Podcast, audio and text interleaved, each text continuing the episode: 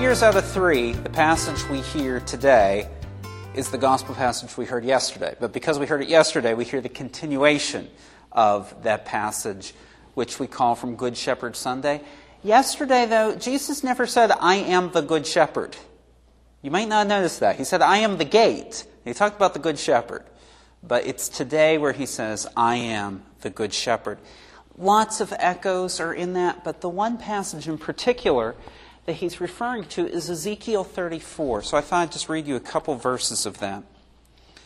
For thus says the Lord God, I myself will look after and tend my sheep.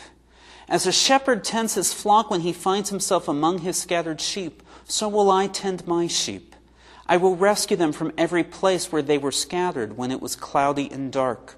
I will lead them out from among the peoples and gather them the, from the foreign lands. I will bring them back to their own country and pasture them upon the mountains of Israel. In good pastures will I pasture them, and on the mountain heights of Israel shall be their grazing ground. They shall lie down on good grazing ground, and in rich pastures they shall be pastured on the mountains of Israel. I myself will pasture my sheep. I myself will give them rest, says the Lord God.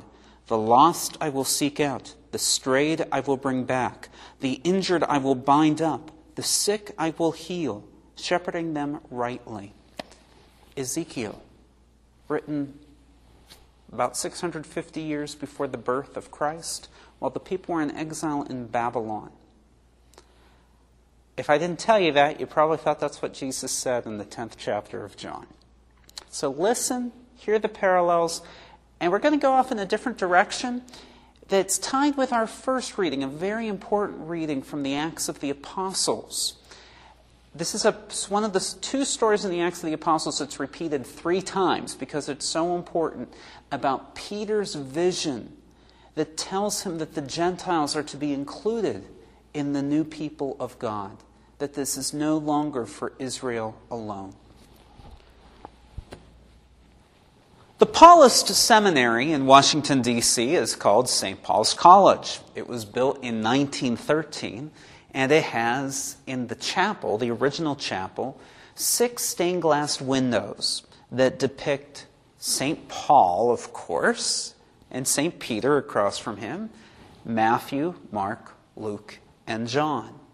And underneath each of those images is a quotation from the Bible in Latin that we believe is written by each of those six men. We can argue about if Peter actually wrote the Peter stuff, but the other ones we were pretty sure about. And the quotation from John begins, Et alias oves habeo. I know you studied Japanese, so that probably isn't much help. Anybody? Et alias oves habeo? Alias? Other? Oves? Sheep? It's from here, it's from this passage today. I have other sheep that do not belong to this fold. And I remember looking at that, and I took enough Latin that I knew it was something about sheep. Um, and I was like, wow, 1913, what an incredible quotation. How forward were the Paulists to talk about interreligious dialogue back then? Well, no. Most of us misinterpret this passage. That is not what Jesus is talking about when he says, I have other sheep that do not belong to this fold. There will be one flock. What he's talking about is that non Israelites, non Jews, will become part of the people of God. They are people from another fold, another race, another political entity, another religious background, becoming part of the flock. And what do you know? It's just a coincidence. But our story from Acts chapter 11 today, this thrice repeated story about this vision of Peter saying that the Gentiles are equal members in the people of God. There were a lot of early Christians who thought it was just for Jews. And that's why this is repeated, and it's repeated and repeated. If you read at chapters 10 and 11, you're like, come on, let's get on with the story. This was a big deal. It was really challenging. All of us in this room are Gentiles. How are we called in this day and age to unite Christ's flock? I have a great story for you that probably most Christians are not aware of.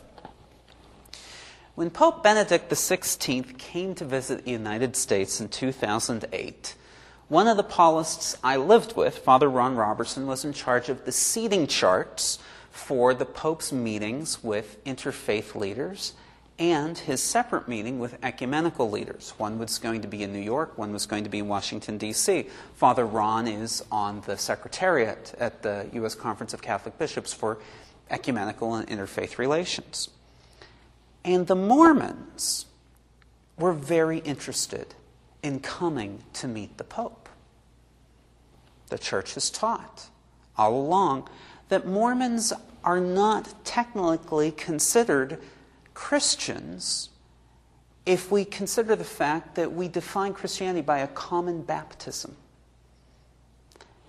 The Mormon understanding of baptism is so different than ours because their understanding of God as Father, Son, and Holy Spirit is a very different concept. So, we had all been taught, and it was on the books at the Vatican. The Mormons, if they are coming to an event like this, should go to the interfaith meeting, not the ecumenical all Christian meeting. But this was the first time the Mormons wanted to come.